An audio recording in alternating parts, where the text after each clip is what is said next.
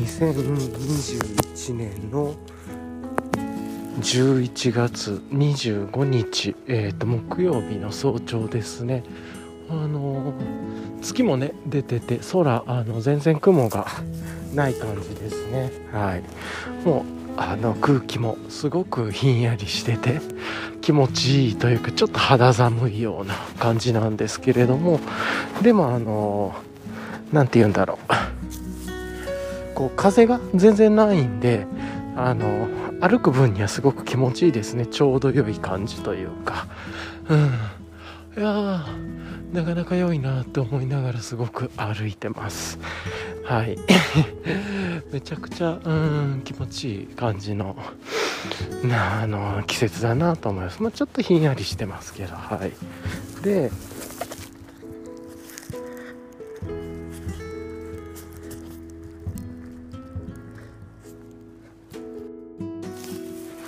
でまあ今あのちょっと部屋からまだ出てきたばっかりなんですけれども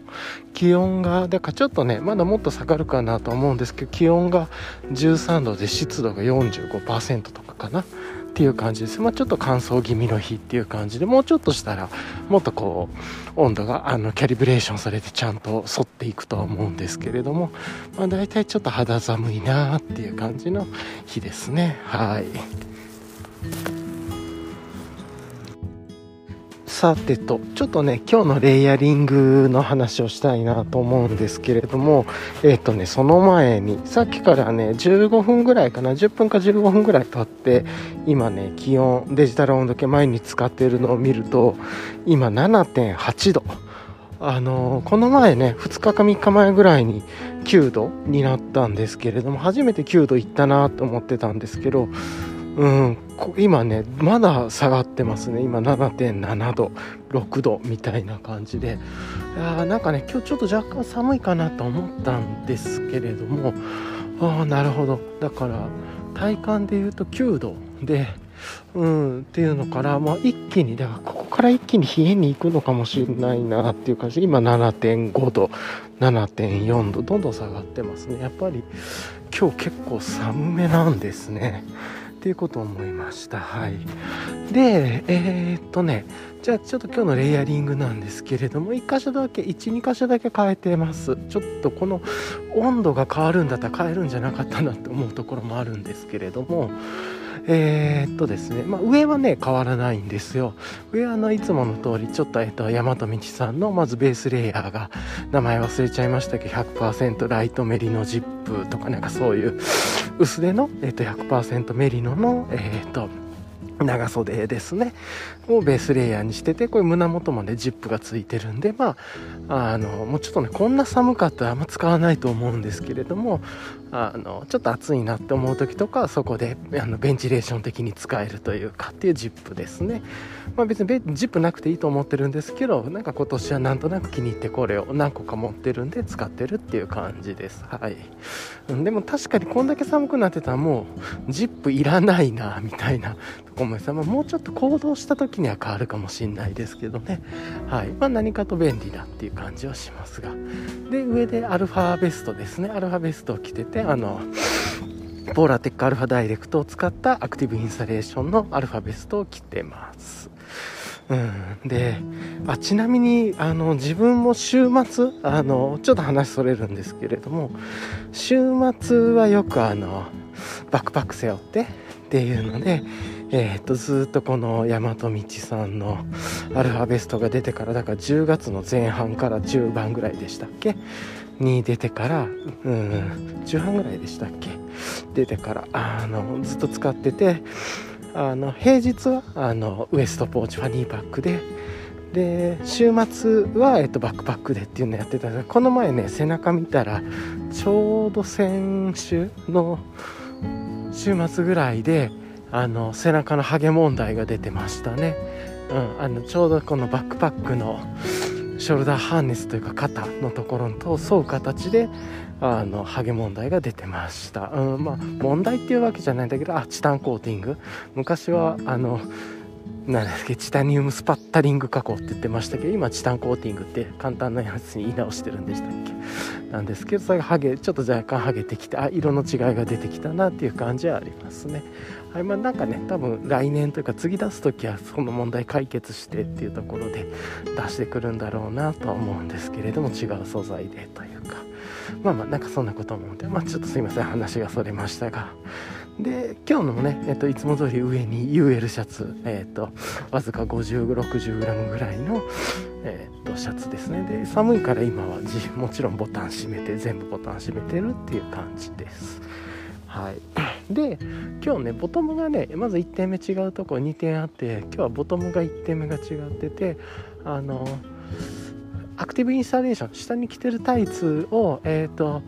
ちょっと大和道さんとかじゃなくてじゃ、えー、と他に、えーと、ポーラテックアルファダイレクトを使ってるアクティブインサレーションっていうのを今ちょっと使ってみようと思って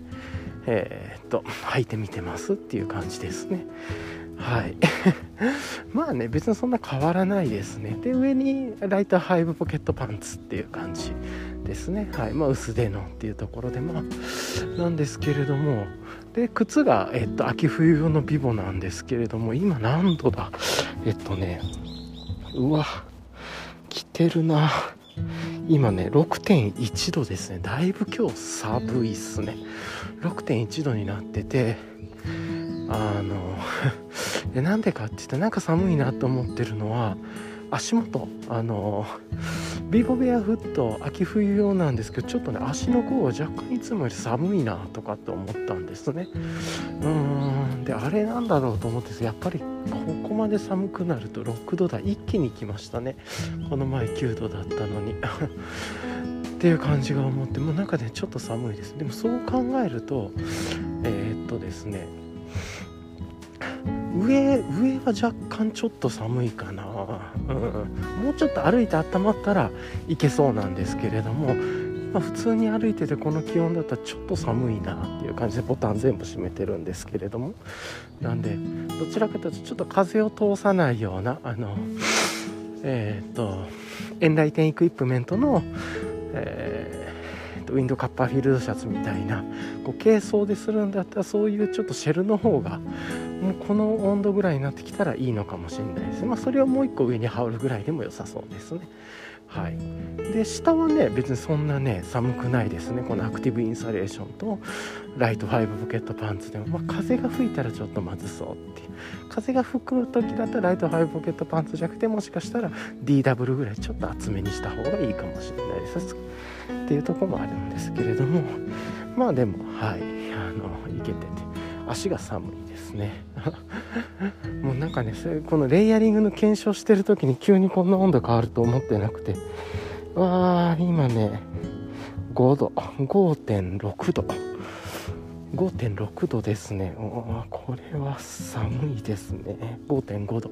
まだ下がってますねなんか自分の温度計が壊れてんのかなっていう気もこんだけ急に下がった。だって今までずっと先週とかね13度とか12度とか14度とかその前で17度1回だけね10度に下がった時とか11度いったりする時あったりこの前本当に先日数日前に9度っていうのがあったんですけど今日はこれ例えば通勤の方とかが自転車手袋のせずに乗るとめちゃくちゃ寒いでしょうね。今日寒いね っていう感じの日になってるなって思うのと。あとちょっとショックなのが秋冬用のビボベアフットなのにあの足の甲が若干寒く感じるっていう。うーんこれもうちょっとま検証がいるなっていう感じはしますが。はい。そんな感じですかね。はい。うん。まあま、あ。であとレイヤリング2点目違うところが帽子ですかね。あもう今日はあの、まあ、帽子ね結構自分帽子いっぱい持ってんなと思っててあんまり使ってなくてもいつもね大体なんか、ね、同じようなメッシュキャップかぶってるだけなんですね、まあ、メッシュが入ってるようななんで。なんですけれども今日ねちょっと気分転換に変えようと思ってたまになんかこういう気分転換1個ぐらい帽子ぐらい変えとこうかなと思って今日はあの メッシュじゃないんですけどあの池尻ハイキングクラブさんで前にだいぶ前に出してたキャップっていうんですかねそれかぶってますね。はい。あのまあ別にあのだからどうだっていう感じなんですしうんなんですけれどもただあの今日もしかしたらメッシュキャップだったら寒かったかもしれないんで そういう意味じゃあの今日ラッキーだったかもしれないですね。と思ったりしました。はい。いやー5.3度まで来てますね。これ4度までいったらだいぶすごいな。5.3度で湿度71%ですね。はい。まあまあなんかねそんな感じを思いながらちょっと今歩いてるっていうところです。はい。一旦レイヤリングの話この辺で。じゃあね、まあ、続いてあの、まあ、いつも通り今日の昨日の振り返りみたいなちょっと軽くやろうかなって思うんですけれども昨日はね結局なんかあの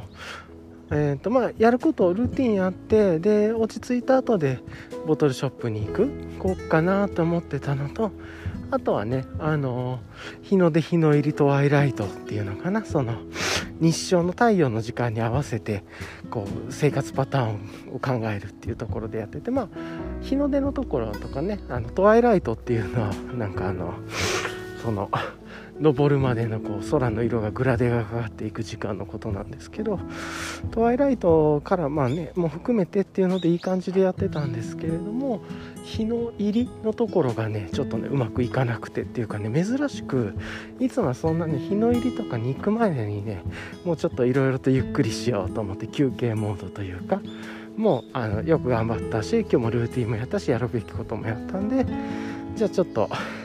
ゆっくりしようかって結構ね自分早めにゆっくりするっていう傾向が多かったんですけれども昨日ねちょっとねいろいろドタバタしちゃってっていうかであの何 て言うんだろう。やることがわーっと増えたりとか、まあ、自分で増やしたっていうのがあるんですけれどもそれで結局ねあの日の出いや日の入り？日が落ちてトワイライトも終わっては日が落ちて空がだんだん夕焼けになっていてその夕焼けが終わって暗くなって暗くなってもまだちょっとそのやることに没頭してたというか、まあ、没頭っていう言い方でいいのかなっていうのはやってたんで昨日ね珍しくなんかこう何なんだ時間を忘れてちょっとこうやらないといけないことがあったりとかしてうんまあ、自分で増やしたというか自分でもうやってしまおうと思ってやっただけなんですけどっていう感じで、まあ、まあ結果的には良いといえば良いんですけれどもともとはその日の入りまではもうちょっとこう頭を使ったり体を使うことやりたいなって思ってたっていうところからその日の出日の入り太陽に合わせてまあ自分もちゃんと行動していくっていうようなことを考えてたんですけれども、まあ、なんかそんな感じです。なんでちょっとねまあそれでもまああの結構自分は時間のコントロールをしたい感じなんであのいろいろなえっ、と意味でもまだねそれでも早い時間帯だとは思うんですけど、まあ、そこからお風呂に入ってっていうのをことをやってまあそこからちょっとねゆっくりしてっていうのをやってたんですけれどもうん。なんでね昨日はあのなんかちょっとだけ時間が少しいつものに比べるといつもに比べて後ろ倒しになったなっていう感じはしましたね。はい。なんかね日中も結構いろいろドタバタしたりいろんな何て言うのかなコミュニケーションを取ることがあったりとかしてまあまあドタバタしてたんですけれども。まあねそれはそれでまあいいかっていう感じですがはい。でまあね夜ゆっくりしてから、えー、と最近ねそのルーティンを真似ぶというかまあ、何かをこうちょっと変えてみようとか考えようっていう時に、えー、とまあ人を真似るとか仮説を立てるそれから観察するみたいなねそういうのがそうそう強力なこうメタフレームワークだなと思うようになっていて、うん、で、うん、でね今そのなんだあのその中でやることだとしたら今ちょうどうんそうそうそう。うんあの人をねその真似部っていうところでえー、っとあちょっと待ってね、うん、そうそう。なんかねそういうことをやらないといけないなと思ってて。はあ、あ、あのちゃんとねえっ、と人のことを真似て動画を見てみたいなことをやりだしてるっていう感じなんですね。はい。で今ちょうどいやちょっとね今ちょっとびっくりすることがあって今ドキドキしちゃってるんですけれどもあまりにもびっくりしてしまってちょっとはい落ち着くまでというかあのですねいやわかんないけどあのいつものねお家の家を建ててるというかこう施工現場があってそこのね周り今キャ雨降ってなくて晴れてるんですけどそこに何て言うんですか？こう木材とかがねちょっと並べて立ってるんですけれどもなんかそのね木材を なんか自転車のこう2かごとかにめちゃくちゃ入れまくってあ明らかにそれ今 なんかそれ持ってってるでしょみたいな人がいて。いやその人と鉢合わせしてしまって。いや向こうが相当気まずいと思うんですけど。結構欲張ってその木材を長いやつとか後ろのね子供の自転車の子供の何て言うんだろう。シートには長いのを立てたり前のカゴにもいろいろ入れたりとかしてもかなり多分安定度が悪くて。自転車乗れなくなっちゃったんですよ。乗れる量じゃないみたいな。だから荷車みたいになってるんですね。でもこんな早朝だから絶対に鉢合わせし誰にもわからないと思ってたんだろうけどみたいな感じ。かなり多分向こうの方相当罰が悪かったんじゃないかなと思って。うん。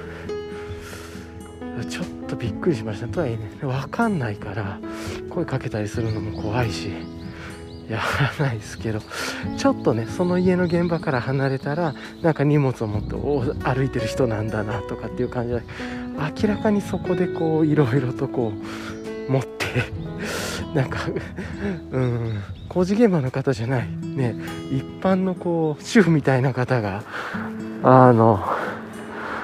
その木材を 持って施工現場から木材を取って自転車で押してっていう状況ってまあなんか常識なんか結構考えにくいなと思っちゃったりとかしてしかもねちょうど坂道のあるところだったから余計だと思うんだけれどもいやめっ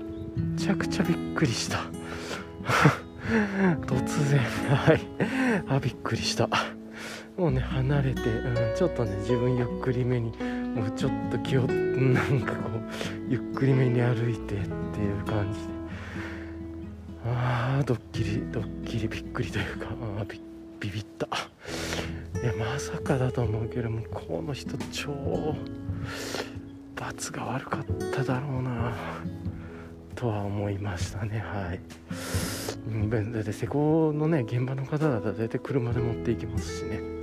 うんけまあ いいや。うん。まあまあちょっとね今そんなことがあってびっくりしたんですけれども、まあ、昨日ねあのちょっと話を戻すとあのまあ、いつも通りねその今ルーティンを自分が有機的に成長させていきたいなとか変えていきたいなとかなんかもうちょっとちょっとねその煮詰まり感ではうん煮詰まりそうそうそう煮詰まり感ではないんだけれどもそのなんかねちょっとこう自己成長していくようなルーティンというかなんかこう自分がもうそのルーティン終わったから終わりとか完了っていう感じじゃなくてなんかそこが続いていくような感じのことで考えていたりとかしてでルーティンを真似ぶっていうこととかあの、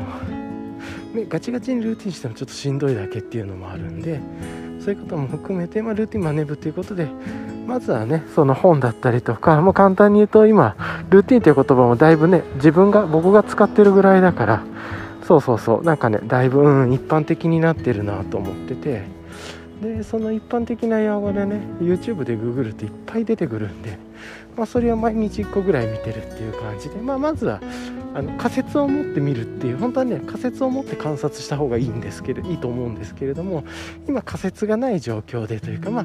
まずはなんかいろんな人のルーティンとかって何なんだろうとかって言ってね見てっていうところでで昨日もねあの見てて昨日はね結構20分ぐらいの動画だったんですけど面白くてあの日本にいるちょっとねその方は僕は全然詳しくなくてあの大体そういうの見る時って概要欄とかどういう動画の方かとかで見ずにもうタイトルだタイトルというかなんとなくまあそれで言うとサムネイルか。サムネイルとタイトルだけであのちょっとエコーチャンバーがかからないようにあの YouTube の機械学習が似たようなのばっかり出してくるようになっちゃうんでそうならないようにっていう感じでいや今ねちょっとねあの温度計見たんですけど人がね前から通った時めちゃくちゃ寒そうに歩いてたんで4.6度。今一瞬自分が温度計持って4.7度にも上がって4.6だからこの辺りなのかな？もしかしたらもっと下がるのかな？っていう感じですね。4.6度ですね。今日はすごいな。一気に寒くなりましたね。だって、うん、本当にこの前まで9度がうわ本当に10度もう稀だって本当に久しぶりに一気に温度下がったなと思った時は9度だったのにそこからね昨日とかもね10度台というか12度とか13度とか多分11度とかから一気に今4度台っすもん、まあ、早朝だからっていうのはあると思うんですけど4.7度。あやっぱり4.6度ぐらい4.67度ぐらいで落ち着きそうな感じですね、うん、若干やっぱりちょっと UL シャツとかの手の袖のところが寒いっすね。あの正直。あの要はアルファベストがかかってないところっていうかその部分がねうん。前に、なんかね歩いてる人こう上着にポケットとかあったらポケットに入れたり肩をこう上に上げたりして寒いなと思いながらねやってる。こういう時にねちょっとあのあんまり自分は定量好きじゃないんですけど定量の足場があってこうやって自分でこう毎日毎日温度計見ながらこれぐらいかあれぐらいかって見たら4度とか要は5度とかになったらアルファベストとあの薄手のメリノのこうスリーブとアルファベストと UL シャツだったら腕が寒くなるんだなっていうのがよく分かりましたね。うん、うん、ちょっと寒いぐらいですかね。はい。はあいやいや。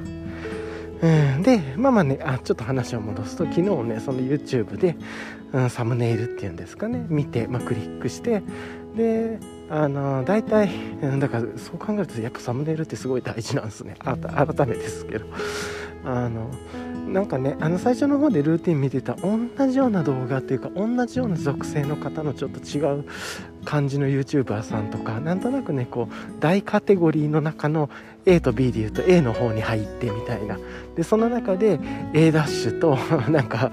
A ダッシュダッシュみたいな分割されていっていてどんどんどんどんこう思考とか好みが検索結果も機械学習によってこう何ていうか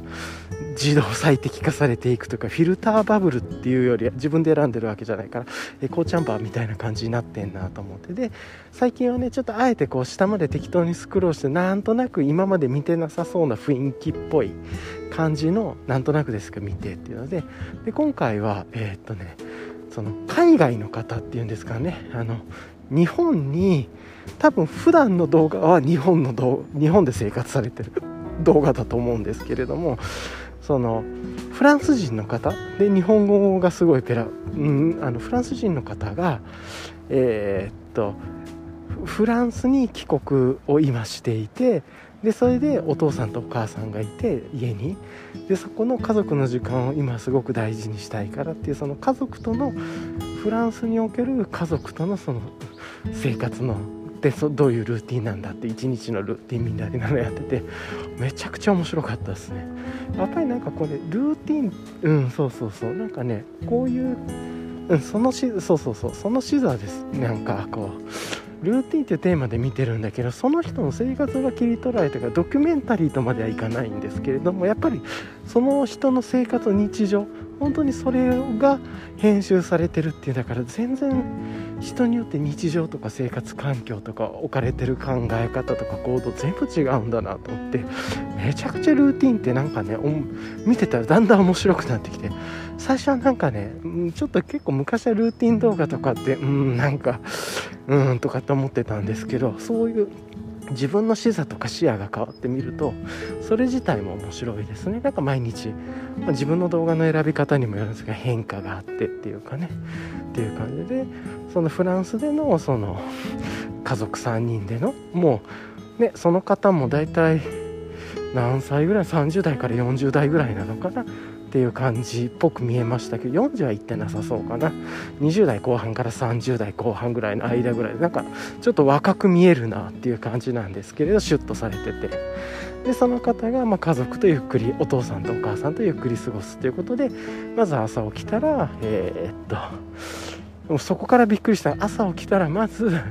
その何て言うんですか？街に出てパンを買いに行くっていうんだけど、ものすごいなんかいい雰囲気のおしゃれな感じというかいい綺麗な街並みレンガ造りの街並みのところで美味しそうなパン買いに行っててそこでクロワッサンかなんか買っててみたいな。あいやパン貯めておくんじゃなくてまず買いに行くこともやるんだぐらいでね。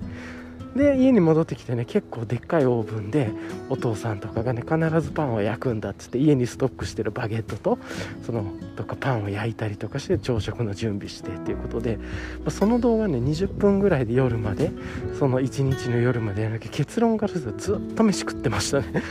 めっちゃ面白い。です、まあ、お父さんとお母さんがもうあのお仕事をキャリアリタイアされて、まあ、ゆっくりしてるっていうもう自分で生活できて働かなくてももう生活できていけるっていう環境境に来てっていう感じなんで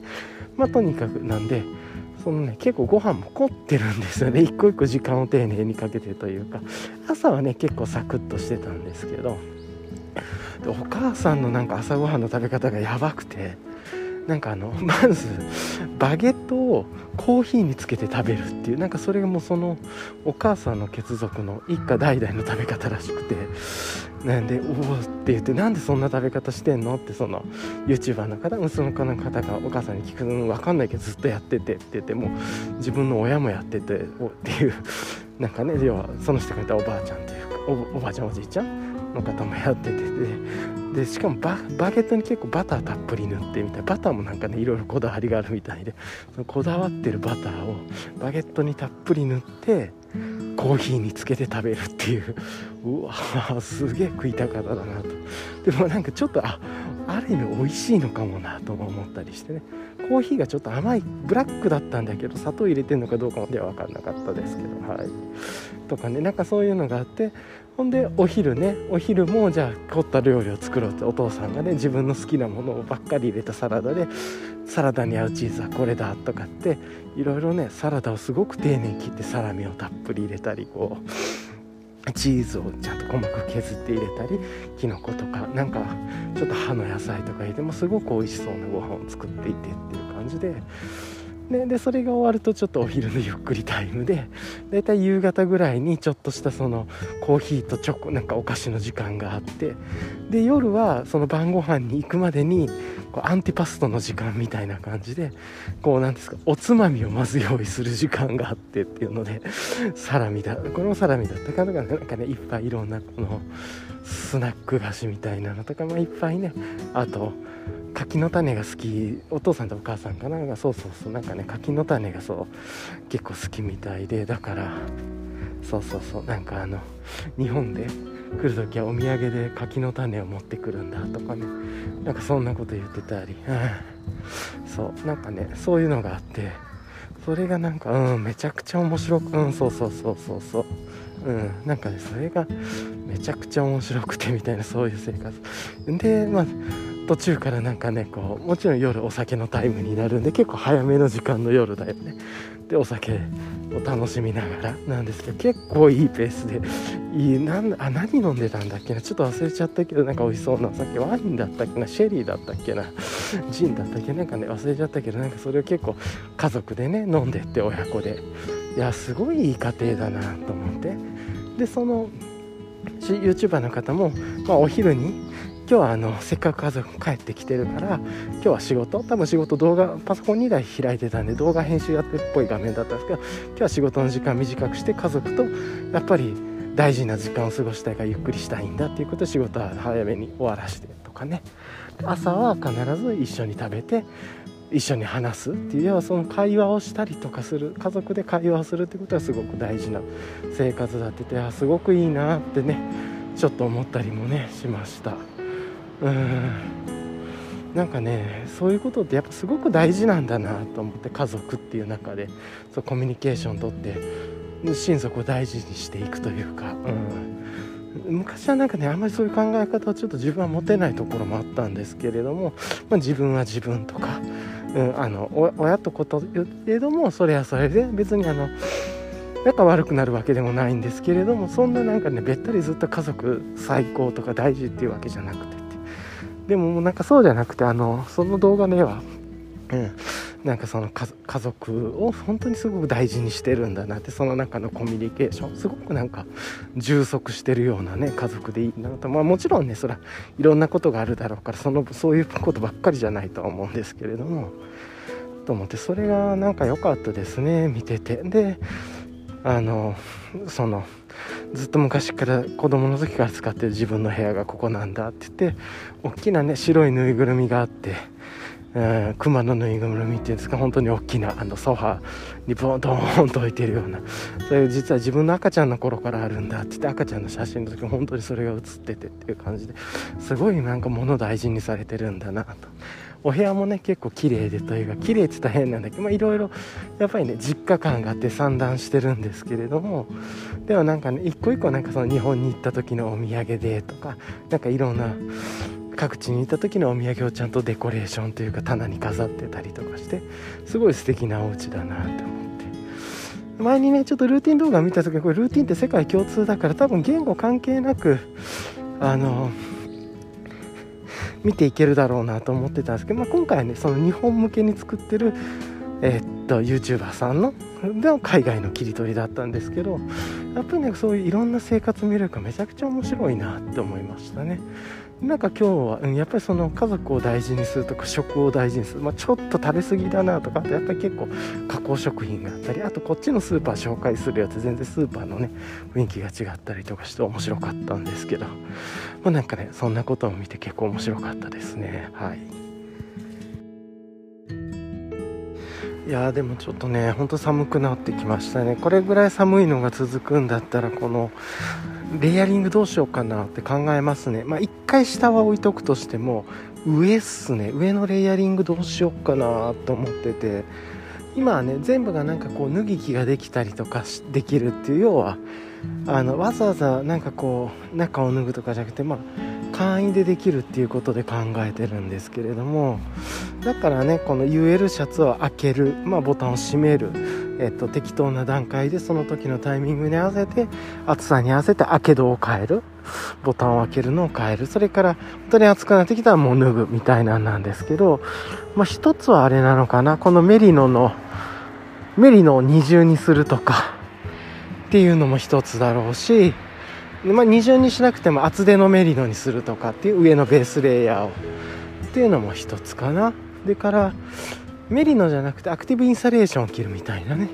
あの長袖の例えばセンチデザインのフーディーのとかメリノサーマルとか OMM コアとかね。あとはえー、っとスタティックスのドリフトとかシリーズとかかな。ドリフトシリーズとかなんかその辺り。メリノサーマル言ったっけとかね。なんかそういう感じを着て要は、えっと、袖まで、えっと、アクティブインサレーションが入ってる状態にするみたいな。で、うん、っていうのをベースレイヤーに変えるとかっていうのも一つかもしんないしそれから完全にねもうあのちょっとメリノコーチジャケットとかメリノシャツとかもっとバンバンブーシャツはちょっと薄い気がするなんですけどもう少しあったかいのを着るとかあとはアルファベストとか外して例えばアルファベストなんだっけライトアルファベストジャケットでしたっけとかああいうそのジャケットタイプでアクティブインサレーションがついてるようなものにするとか、まあ、なんかいろんなパターンがありそうだ。これからまたねいろいろちょっと検証楽しそうですね。でちょっと厚手にしたらいきなりあのまた温度が戻ったりもしそうだからね。なかなかこう難しいできればねこう脱いだり着たりをしながらっていう感じなんですけど。まあ、一旦この今までやってたレイヤリングは5度台とか4度台に行くとめちゃ寒肩とかがねちょっとこうポーラテックアルファがないところっていうのかな。アクティブインサレーションがない部分は寒く感じてますね。はい、えー、なんかねそんなことをちょっと思ったりもしました。はい。でえっとね昨日ままあそのままの振り返りで言うとえー、っとねあのもう一つね片付けもちょっとねいろいろとこう移住先これから移住先を週に1回とか2週間に1回移住候補地っていうのかな検討してるとこに行ってプラストレイルも兼ねてみたいな感じで、まあ、地場を見ながら1年ぐらいか半年ぐらいかけてその移住したいなと思っていることをゆっくり週に1度とか2度とかまあ週各週1回とかなんか不定期で行ってみようかなと思っててででそのためにもちょっとやっぱり部屋どんどん片付けていかないとなっていうのと自分はちょっとねコレクティブな性質があるんで結構物も散乱してたりもしかしたら使うものとかなんかそういう考えのものが結構多いんでそういうのも処分というかね処分をするなりあの人にお譲りしてもいいかなと思ってこう人にお譲りしていくとかそういうことやりたいなと思ってるんですけどまあそのためにちょっとね片付け動画みたいなのもねまたあの一番低い足場でルーティンで片付けとかって入れて検索結果にであのルーティンと同様に片付けっていうのも見ていく。みたいなね。っていうのでやっててもね動画結構時間食うからやっぱりちょっと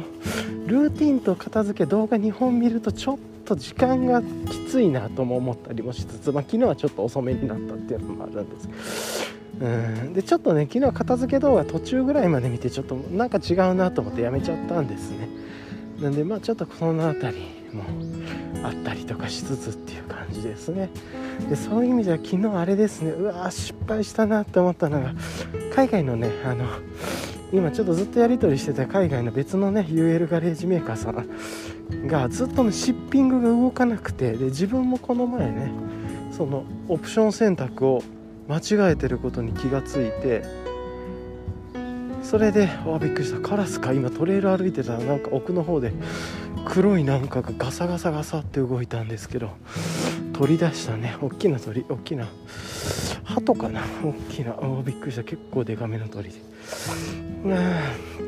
なんですね。でシッピングずっと動いてなくておかしいなと思ってたんだけどいやなんかねで自分もちょっとオプション間違えてることが分かって連絡したんですよ。ごめんこれオプション間違えてたんだけど帰れるとか、まあ、差額を払うか交換してもう一回決済し直すかとか何かいろいろどうにかなんかこういう方法ってあるかっていうのを聞いてたんだけどそれを問い合わせしてて翌日の朝見たらえー、っとね まあ昨日の朝っていうのかな？昨日昨日の朝早朝？あのいやもう無理だよとかって言ってまたあのそっちに届いてからじゃあ国際返品してくれって言ってはっはっはみたいな感じで来てえーって言ってまだシッピングしてないじゃんって思ったらねちょっとメールとかが埋もれちゃってたんですけどちょっと問い合わせしてその帰ってくる間にシッピングされちゃっててえー、みたいな。今まで何日動いてなかったんだよみたいな。もしかして自分が連絡したから動いたみたいなね。でその後でもうとりあえず送っちまいだったのか本当にタイミングが悪かったのか。まあねあのいろいろ別なのかちょっと分かんないけどゲーと思ってちょうどタイミング悪かったっていう感じで。うんっていうことなんでちょっともう一度それ違うオプションバーも買うかどうしようかなみたいなね思いながらでもちょっとそれ欲しいんだよなとか思ったりしてまあちょっと物欲良くないですけど。まあねなんかそんな感じのことを思ったりしました。はい。ちょっと失敗した久々に失敗しましたね。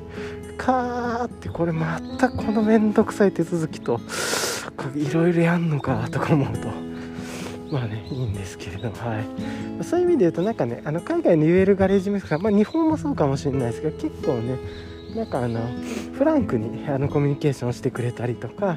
あとはこうねちゃんとなんか荷物が届いた時にちょっと軽い手紙とかあと一緒になんか次の新作こんなんだからちょっとサンプル入れとくぜとかさなんかシールいっぱいくれたりとかして、ね、ちょっとしたこのアクセサリーのおまけつけてくれたりとか。なんかそういうとこがちょっと楽しいですよね。やっぱり自分ももしなんか自分が物作りしててそれでこうだった時にこう何て言うのかな。そう海外から買ってくれたらちょっと嬉しくてあ今これじゃあちょっとおまけにつけてこうとかね。なんかそういうことって気持ち的になるのかもしんないなとか思ったりとかして。まあまあそういう意味では買い物体験でちょっと面白いなとか思ったりして。まあね本当は自分でそういうのをねミシンを持ってこう見ぐというか自分でできるのが一番かっこいいなって思うんですけど自分はまだ全然そんなところには到達してなくてあくまでも消費者の立場として楽楽しんでるっていう感じですね。はい。うん。まあそんなこと思ったりしながらです。でまあね昨日もえっ、とねうん。で昨日ね最後に昨日もちょっとだけ軽くクラフトビール飲んでて昨日はあのもう残り最後になってた宇宙さんのえっ、とモザイク、えー、とデラックスモザイクモザイクデラックスかな？4種類ぐらいのモザイクホップのモザイク使ったやつがもう最後の1本だったんでそれ飲んでっていう感じででその後はね、まあ、ゆっくりゆっくりしながらいろいろご飯あのこの前に仕込んでたぶり大根というかいわし大根食べたり、まあ、めちゃくちゃやっぱり2日目になる。1日目でもしみるようにしてるんですけど2日目になると相当いい感じになっててで、まあ、そんなのいただいたりとかして。っていう感じですね。で美味しくまあ野菜中心ででちょっとねそういうの食べてうんしたりとかして、えー、でちょっとね落ち着いてから日本酒でアブノツルさんのゴーヤっていうまあ、結構自分が好きなフルーティーフルーティーというかなんかね変わった感じなんですけどこううん何て言うのかねうん。香りよくフルーティーで甘め甘みがあって、うん、でっていう感じ。で、まあ、結構好きな生酒っていう生酒っていうのか日本酒のことそんな分かってないからなんですけど。それちょっと飲んでっていう感じで結構寝ちゃったんですね。疲れてても寝るわっていう感じで。寝てっていう感じで。寝たんですけどなんかね夜中に起きちゃって。1時半とか。でねもうこれもいつものパターンなんですけどこの時に、ま、お手洗い行ったりねまた水飲んだりとかちょっとやるんですけどこの時にやっぱりちょっとねスマホ触っちゃってでスマホ触ってもカクンと寝落ちする時もあればそこからなんか寝れなくて寝れないなと思ってまたスマホ触っちゃう時があってで今日はねそっからね結局目つぶったりとかいろいろやったけど寝れなくてだからあの何て言うんだろう。一応ベッドに入ってるんだけどあんまり寝れてない状態っていうのかな。でももういいやと思って途中で起きていろんなことを準備とかしたりとかしてでねあの、まあ、寝てる間にというか その横になってる間にというかでまたねあの自分が不要かなって思ってあの人にお譲りしたいしてもいいかなと思ったものを引き取ってくださる方もいらっしゃって、まあ、その方用の梱包とかしたりとかしてこの散歩のついでに持ってったりしたんですけどうん。なかなかね本当に難しい。寝れなくてなんでねちょっと今ね体調良くないんですよね。若干こう頭というか脳のところがこう睡こう睡眠を求めてるような求めてないような状態というかこうちょっとぼーっとするような感じっていう。いや本当にこれ良くないですよね。だからやっぱりスマホベッドルームに持っていかないっていうのを徹底しないとダメだなみたいな。どうしてもやっちゃうんですよね。で見たら目に光が入ってって分かってるんですけどなんで本当になんか太陽とともになんか太陽の時間に合わせてとかなんか言ってるそばからもちろんその太陽が上がるタイミングではもう起きてるんですけどそういうことじゃないんだよなみたいな。今それそういうことでの起き方じゃなくて単純に寝れてないだけじゃんっていう。しかも原因がスマホ見てるっていうめちゃくちゃスマホ見たから寝れなくなったみたいな。めっちゃしょうもない理由で何回もこの失敗やってるのにやってるんで寝れるかなって思って寝れないのがずっと続いちゃうんですよね。っていうなんで結構今今日ちょっと疲れ目というかうんなんですね。それで急にねその温度も変わったりとかしてなんで結構辛いなという感じが今はすごくしてますね。はい。あまあまあなんかねそんな感じなんですけれども今日は。はい。っていう感じですかね。はい、うん、まあねこうやってトレイルの中のこう木々の葉っぱとか踏んだり土踏んだりしながら歩いてるのがちょうどいい感じなんですけどまあちょっと寒いですね。うんでもあのやっぱりポーラテックアルファっていうかアクティブインサレーションすごいですね。あの下なんて特にねあのライトファイブポケットパンツなのに全然なんか動いてると寒さ感じなくて動いてても要は動いててもその抜けてるっていうこともあってな暑くもなく寒くもなくでうんこれ全然いいなって思ったりしてますね。身軽な感じで。はあいやそれにしても今日ちょっと今疲れてますね。ほんと良くないっすわ。でえー、っとねじゃあちょっと一旦ここで止めて水でも飲もうかなと思います。さてとまあねえー、っとまあじゃあ今日の予定とか直近の予定考えると計画とか。まあまずあのなんとなくそのね昨日その最近で言うとそのルーティン有機的に成長するためのヒントとかで、えーと、ベンジャミン、えー、ベンジャミン・フランクリンあれ？違う？間違ってる？あれ？やばい。まあいいや。あの13の道徳かっていうのがあって、まあ、それでね毎週テーマを決めてあのそのテーマについて1日そのテーマについてどういうことを計画するかとかどういうふうに自分のマインドを持つかとかっていうのとか考えたり宣言したりとか自分でやって最後に振り返るっていうので言うとなんかねそのテーマ自体まだはっきり何も決めてるわけじゃなくそこからテーマを決めるぐらいのところだなとは思ってるんですけどなんとなくやっぱり今ぼんやりあるのは時間だなと思っててうん。ちなみにね今日ちょっと公園のトレーラー少しいつもよりがポツポツ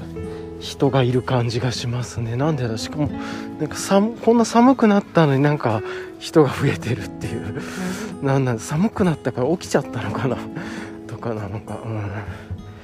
はあっていう感じを思ったりはしましたが、まあね、今日の計画でいうとその時間っていうテーマで考えるとなんか今日どう時間を過ごすかって言ってやっぱり今日もあれですねあの日の入りまではまあ行動をしてというか休まず休むって言ったら変なんだけど休憩モードには入らずっていうところで、えー、で、まあ、過ごしたいなっていうのは、まあ、ざっくりもこれぐらいの難易度超簡単でやろうと思います1週間とか考えずまずはな感じですかねっていうところが一つかなはい。であとは今日はねあのこれちょっと矛盾しそうなんですけど木曜日はねいろいろ自分の時間のコントロールがつきにくいところもあってちょっとルーティンをアンラーニングする木曜日っていうテーマをずっと決めてやってるんで今日はねそんなになんかルーティンに縛られず自由にというか本当に自由に。だからその中でもじゃあ時間のその日の出日の入りだけはそのテーマっていうのがテーマっていう設定の名前が嫌だな。なんかもうちょっといい言い方があったらいいんだけれどもうまく言えないですね。なんか今日の雰囲気とかなんかそういう感じでなんか今のこの2週間ぐらいを過ごす雰囲気とかなんかそれぐらいのね13の道徳とかじゃなくて13の雰囲気みたいなね。なんかそれぐらいのちょっと柔らかくしたいんだけどテーマとかっていうよりも、まあ、その雰囲気で言うと時間のことぐらいかな。まだ分かんないけど。で今ちょうどねもう寝れなかったんだけど日の入りの時には、まあ、トワイライトが終わるぐらいにはまではなんとなくこう片付け。ただねちょっと眠いから寝そうだなっていう気もしますけどね。若干途中で1回うん。体にはね無理すると良くないんでもう。っていうところが一つですかね。あとはうんちょっとねもともと今日ボトルショップに行こうかなと思ってたんですよね。えーまあ、ちょうどねあのクラフトビールとかはちょっとだんだん減ってきたっていうのもあったりとかしてでもともと昨日に行く予定だったらいろいろあってちょっと予定を変えたっていうで今日行こうと思ってですかねちょっとこうねサーリーで行こうと思ってるんですけどちょっと寒そうだなみたいな。この温度の時のレイヤリングどうだっけって覚えてないぞっていうのもあったり。して、うん、あと足元超寒そうだなとか思ったりして。あれかなマグナトレイルとか出してちょっと厚めの靴下履くやつにしようか。去年とかねそうやってたんですよね。寒い時に。まあでも日中ちょっとお昼日が出てきたらもうちょっと暖かくなるかとかね。そんなこともあってもし元気があったら自分の時間の余裕ができて都合がつくようになったらボトルショップ行くか、まあ、もしかちょっと今日は休憩するか。うん。なんかそんな感じですかね。ちょっと頭が今回ってないですね。本当に。うん。なんかねだから本当はねこのままちょっと自問自答みたいなところとか本当はねその後の計画でいう土日とか、まあ、ちょっとその移住候補地のところにこれからね時間かけてでも通っていこうと思ってるんでそういう準備をしていこうとかそんなことも思ってたんですけどなんとなく今日は頭がやっぱりうん回ってないっていう感じですね残念。うん。いやまあねそんな感じでちょっと軽く今日は計画というかの話でした。はい。なんかねこれからはでもそういう意味で言うとちょっと計画的にはこう自分の時間の1日都合がつく時とかに結構朝早めから、まあ、あの移住先の方に行ってでいろいろ雰囲気とか見たり、まあ、あのちょっとずつトレイルとかも調べながらトレイル入ってみたりとかしてでそういうのが終わってからちょっとね、まあ、早めにというか抜けてでそこで感じたこととか考えたことをねあのその移動中にちょっと整理したり振り返ったりとかしながらあそれいいですね。なんか紙とペンある方がいいなとかあの特にねあの交通機関に乗ってる時とかそういう方がいいなと思ったり、まあ、疲れて寝てるかもしれない。でねその帰りにちょうどねもしそこでトレイルができたらトレイルプチトレイルぐらいだと思うんですけどそのトレイルで何か感じたこととかこういうこのエリアだったらこういうのあった方がいいなっていうのちょうどねなんかどっかのあのお店とかによってギアを揃えていくとかそういうことも楽しそうだなって思ってまさにそのことがあってものがあるというか物から入ってからことに行くんじゃなくて体験したこういうの困ったなと思って帰りに調達するみたいなね。なんかそれができたらちょっと面白そうかなって思ってでまた来週検証ができるみたいなね。そういうやってみて困ったことができてじゃあちょっと仮説を立ててその仮説を実行するための足場として道具が必要だったらその道具を手に入れて帰りに手に入れてまた翌週にねとか、まあ、もしもね帰りに手に入らなくてもちょっとネットで調べて買って翌週までに持っていくみたいなそういうちょっとちっちゃいサイクルつけながらもうちょっとこう自分の装備を整えていったりしたいなと思ったりねもしてますね。はい。うん。あとはこう個人的にロゲーニングとかねコンパスワークみたいなもっともっとこう自分は勉強したいなと思っててそういうところもちょっとずつ実践しつつ、まあ、移住先候補地の雰囲気も見つつみたいな感じでちょっとこうねなんかちょうどね冬の寒さとかもわかるだろうからちょうどいい感じかもしれないですね。あとちょっとねこうあのなんてアクションカメラみたいなのでねその街その雰囲気の動画をちょっと撮っておいといたりとかしてまた振り返ったりシェアしたりとかいろいろできそうだから。なんかそういうことの準備もしようかな。じゃあちょっとアクションカメラずっと使ってなかったけどちょっと 充電しとかないとなとか動作確認しとこっかねとなんとなくそんなことを思ったりもしました。はい 一旦以上です。あそうだそうそうそういえばちょっとね友達にも今送りたいものがあって普段のね仲良くしてるというかこっちのエリアで仲良くしてる友達とね、ちょっとその彼が今ドタバタしてたいろいろ忙しかったりするんだけどちょうどね12月の1日ぐらいに、えっと少し落ち着くというかっていうらしいんでそこでねちょっと自分がなんかじゃあその落ち着いた後でなんかちょっとこれ読んでほしいなと思う漫画であるとかあとお酒とかもちょっと送ろうかなと思ってて、まあ、そのためにも今日ボトルショップちょっと行ってまあねあの、その彼はクラフトビールとかねすごく好きだから、まあ、ビールっていうよりはどっちかって言ったらそういったまた違う思考で最近自分がね楽しんでる日本酒で美味しいなって思ってたやつが見つかったら2種類送りたいんだよね日本酒これとあれとって、まあ、さっき言ってたゴーヤとあと柑橘さんの折り折り絡みがあったらそれも送りたいなと。でも折り絡みないかなとかね。なんかその辺りがあってって。まあ折り絡みうんそうそうそう。まだね自分も家に1本ストックがあるんでそれを、まあ、なければ最悪送ってもいいかなと思って。とまたね柑橘さんからいろいろ出だしてるんでちょっとそれも一本自分の個人的にも買っておきたいなとかもそういうのを感じてこうクラフトビールとか日本酒ちょっと今日調達しに行こうかなと思ってたっていうのもあるんですけどそういう意味では今週末はね早速あの天候が悪くなければ移住候補地のところに移住候補地ってちょっと長いな。まあなんかどう言ったらいいの？まあいいや。移住候補地に行ってっていうのがあって、まあ、そこでねなんかいいものがあったらちょっとお土産じゃないですけれどもそういうのも添えて一緒に送れたらいいなと思ったりしてっていう感じ。そういう感じでやっぱりなんかこうちょっとした先になんか自分が嫌なんじゃないねばならない予定っていうよりはこう楽しいっていうんですかね。こうさっき言うとこの人が喜ぶことだったらこうかなとか、まあ、その人のためとかじゃなくて自分がこうだったからその人にもシェアしたいなとかお裾分けしたいなっていうね。まあ、正確にはねあのお裾分けって言い方じゃないのかもしれないですけどまあでもそのお裾分けしたいなとかなんかこういうきっかけでこういうタイミングだからじゃあこういうやったら喜ん喜んでもらえるかなとか、ま、単純にねあのいろいろお疲れっていうのもあったりとかするそういう考えるとそういうことを考える先の計画っていうのかな何て言うんだろう。なんか希望というか。そういうのはいいですね。先に人がいるというか。うん、とかあとは先に生活その先に生活があるようなことを考えるで自分の移住候補先をこれから1年ぐらいかけて、まあ、もしかしたらそこ行ってあんまり良くないなって思って違う候補先行くかもしれないんですけどそういうことを考えるっていうのとかねすごく大事だなって思ったりしだしてます。なんかそういうことでのなんかこう未来に向けてのあの計画というかはすごくいいです。ねなんかね予定がびっちり埋まってるとか時間がこうねばならなくてとかね。なんかそういうのはすごくしんどいんですけれども。時間のコントロールは自分でつけつつ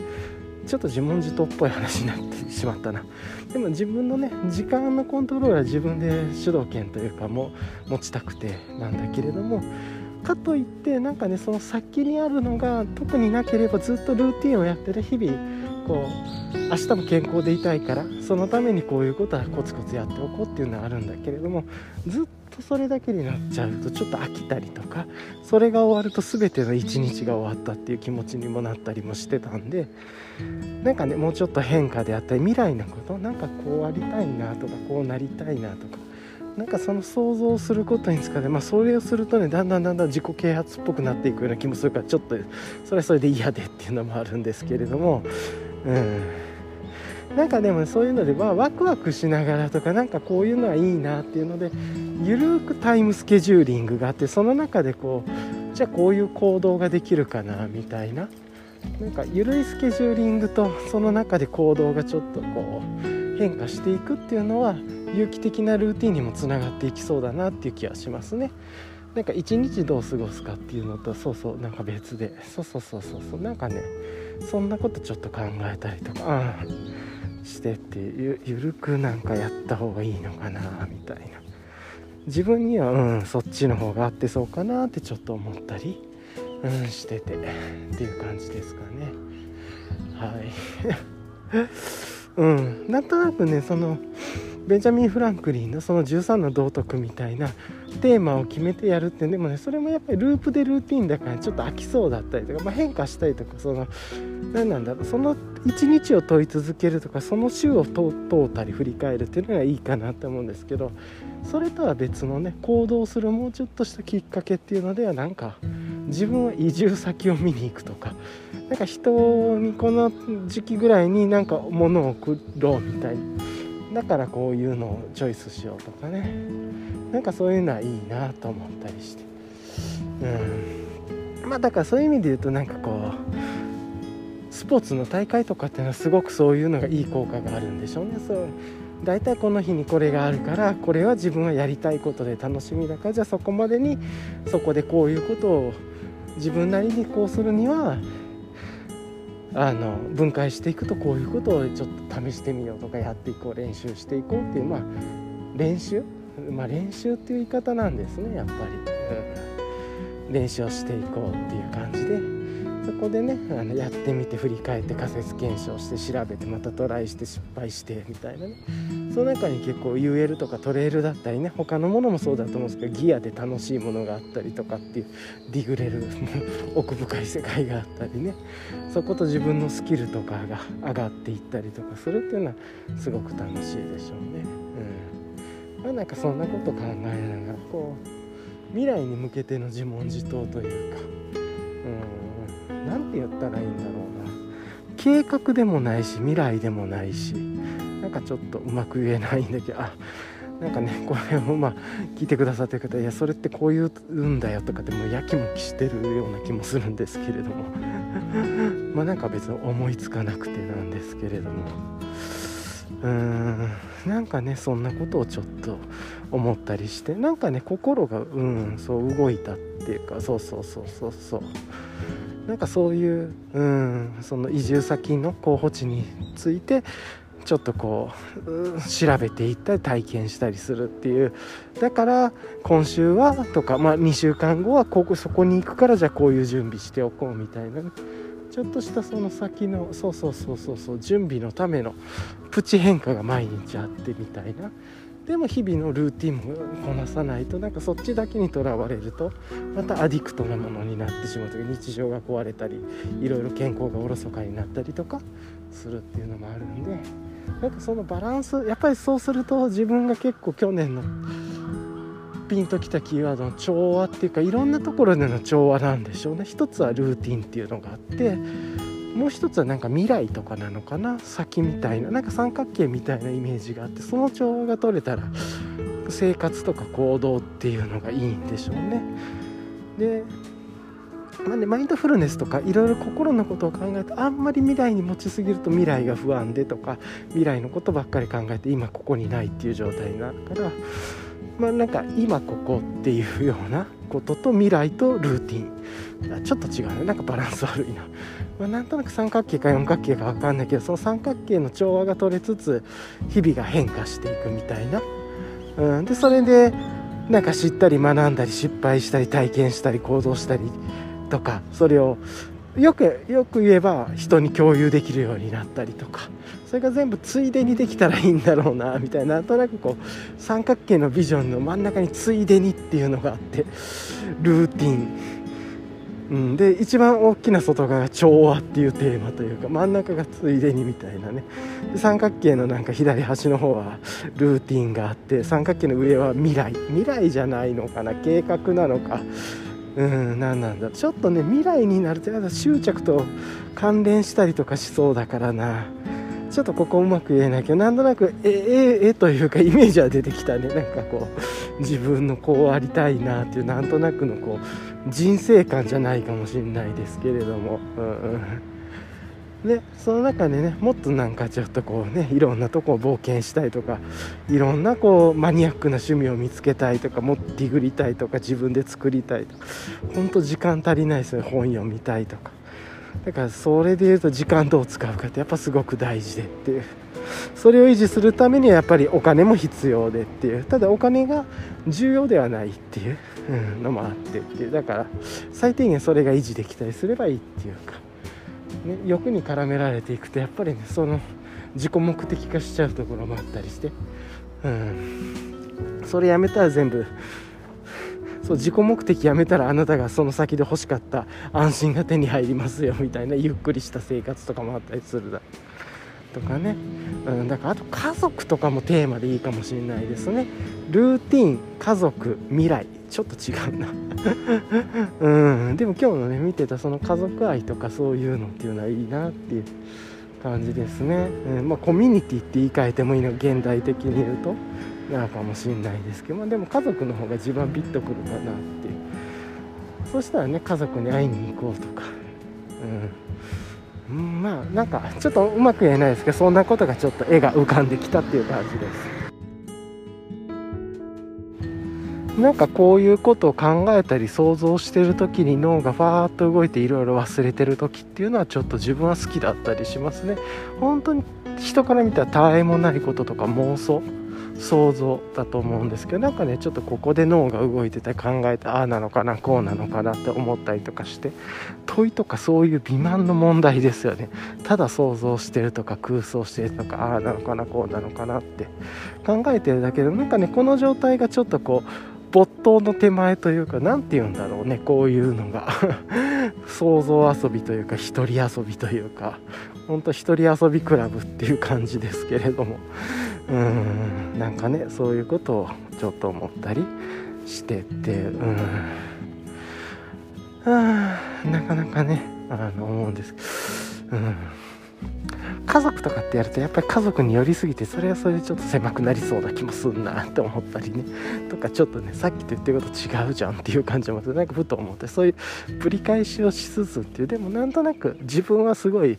ずるいというか堕落でもあるんでついでにっていう思考がすごい好きなついでにが真ん中にあるのはちょうどいいなと思ったりね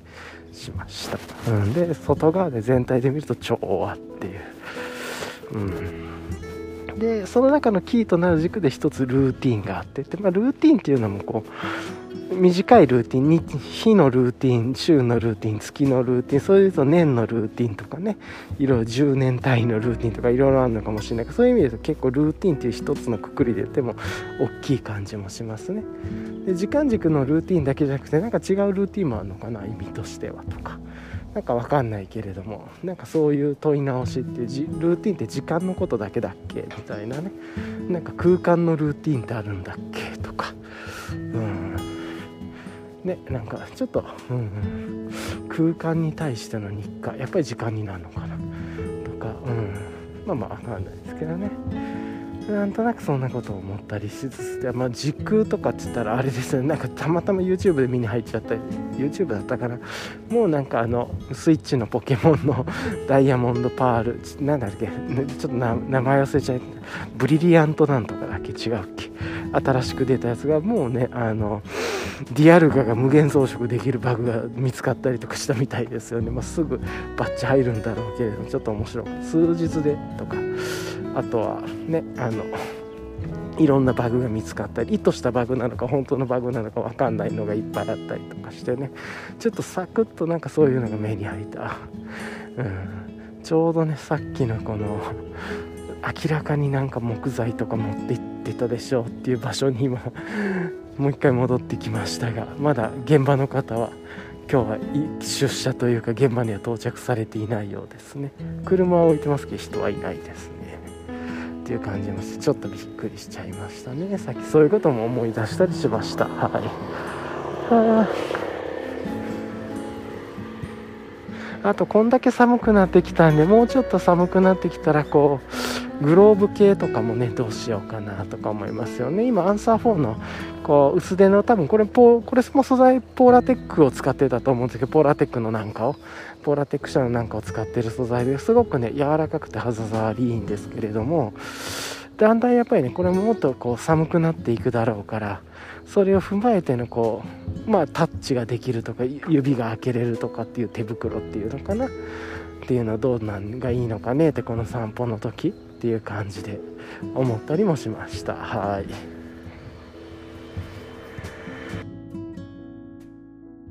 まあ、単純にアクティブインサレーションが入ってる手袋があったらそれですごくいいのかもしれないですね。はい、うん、あのライトアルファベストジャケットみたいな感じとかフーディニーのあの昔のパーカーみたいな感じというかそういうのがある手袋でタッチ付きとか指が開くみたいなのがあったらめちゃ自分は欲しくなるだろうなっていうこういうのが作れたらいいんだろうな本当に。ねみたいな。やってみたらいろいろ分かることがあるはずだしっていう感じですね。はい。今ね、まあ、ちょっとずつ気温も上がってきて、今見ると5.9度。だから一番寒かったのが4.6度で、だったんですけど、今5.9度でっていう感じです。うん。これでも外から見たら、こう、ポあ、猫だ、あいつもいる猫のところに、2匹は絶対いるはずなんだけど、今ね、1匹だけ、この場所にいまして、あ、ちょうど日が当たるところで日向ぼっこしてるんですね。また今ね別のとこにも今猫がタタタタタって歩いててうん。はあ、そういえばねあのこういろんなセールとかが、えー、っといろんなところで、まあ、UL ガレージとかでも始まっていてもうそろそろねなんかあのこうそのセール早々からこう手に入れた人というか購入人らがまあ、あのだんだんこうちょっとね自分では不要なものだったりとか分かんないけれどもそういうのこう出品したりとかなんかそういうのがあるとだんだんねこう今まで、えー、とこう結構相場が維持されてたものが相場があのこう変わってきてるなってちょっとね日々見ててあのいつもの定番商品みたいなやつの相場が動いてるなって見てると結構さっきの調和とつながるなって思ったんだけどなんかこの世の中の状況がやっぱりいろいろこう変化していてでその中で何て言うんなんだろうこうバランスをとっていくというか調整されていくっていうなんかだから相場っていうのはそういうところがありますよね。なんか何かと連動して動いていくというかこれがこうこうこうこういう効果があってまあ因果と結果とか相関とかね多分そういうか単純なものじゃなくてっていう感じなんだと思うんですけどなんかそのそれも一つやっぱりこう自分の変化の観点として世の中を知るというかそういうその今ここである自分とまた別の社会っていうので見るとそのもうちょっとね自分のいるその社会的なコミュニティとかそういう狭い範囲じゃなくてもっと広く捉えてのその変化というか。そのねなんかそのまあ単純に言うと野菜がこうなってこうでこういうことがあったから値段が安くなるとか下がるとかね美味しくなるとか。そういう意味で言うと季節ね。普通で言うと食の味だったらすごく分かりやすいですよね。一言で言うと旬っていうのがあってっていう。でまた旬が来るとその相場が変わっていってとかね。いっぱい大量に取れるから美味しくて安くなったり、まあ、もちろんその中で固定値段が固定されてるものがあったりとかあると思うんですけれども。そういう旬みたいな考えっていうのかな。うん、なんかその相場旬みたいな何て言うんだこのいろんなものがカオスに変化していって連動していくようなことってこれもちょっとなんか自分の中でもしかしたら興味のあるテーマなのかなみたいなルーティンとそのルーティンっていう自分の中で繰り返していくこととその変化を取り入れていくというか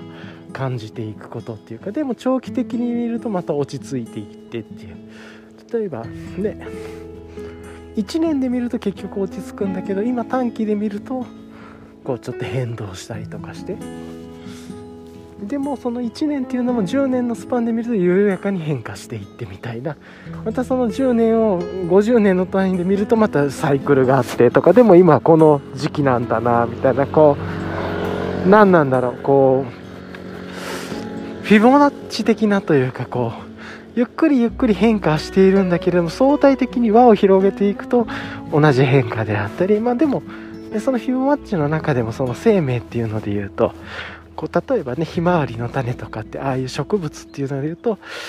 フィボナッチ的に見るとこう同じねこう植物の葉も全てこの黄金比とかで できてるっていうような話がありますけれどもそれで見ると同じループがしてるんだけどそこから抜け出す時には例えばひまわりが枯れているとか、ね、そういうサイクルがあってっていうだからそこの種から見ると枯れるっていうのは大きな変化でも終焉なんだけれどもそこから何なんだもうちょっと広げてみるとそれは春が来て夏が来て冬が来てって個体じゃなくて禅で見るとまたそれが非凡な知的にというかループしていてみたいな。うんなんかねそういうことをなんかふと思いながら相場とかってそういうもんだよなって思ったりしてまあ、なんか今 めっちゃ変なこと言ってると思うんですけれども、まあ、なんて言ったらいいんだろうな。単純にあのね値崩れしてきたなっていうのを思って見てて国内相場がだんだんちょっと値崩れしてんなと思って、うん、だからまたこれが値崩れタイミングが始まって、うんね、今ちょっとお買い得っていうだからことなんでしょうね。でまただんだんだんだんこうねあの年が明けてしばらくしたらまた戻ってきてっていう感じで。でまたねこうだんだんちょっとこうっていうなんかそういう相場感みたいなね。そう相場をずらす。あそうそうそう。なんかねそういうのをちょっと考えると面白いんだろうなって思ったりもしましたね。うん。っていう感じ すごくね、うん、いいなと思ってなんかそういうこともちょっとまあそんなことも世の中の、ね、相場とかね考えてる人はずっ とそういうことばっかり考えてるんだろうけれども、うん、なんかその世の中の変化みたいなところっていうのは面白いなって思ったりもしますね。はい、結局収束したりとか短期的には変化していってるんだけれども収束してみたいなねそういうのと調和やっぱり調和っていうのかなバランスというか。うん、そういう意味でなんかいろんなもんってそういうもん潮の満ち引きであったり月の、ね、満ち欠けというか月齢であったり太陽とか、うん、なんかちょっと変な話してますがちょっとね眠いところから脱出してとはいえなんかこう通ったりとかそういうんじゃないんでなんかただ単にもう今の時間妄想ブツブツ言ってるだけっていう時間になってると思います。はい。いやでもうん今ちょっとねこの寒くなる前タイミングの前に自転車修理に出しに行きたかったなとかうん。ちょっとねある程度やっぱりも、うん、そうそう持っていかないといけないとか乗って持っていくから寒いの嫌だなとかね。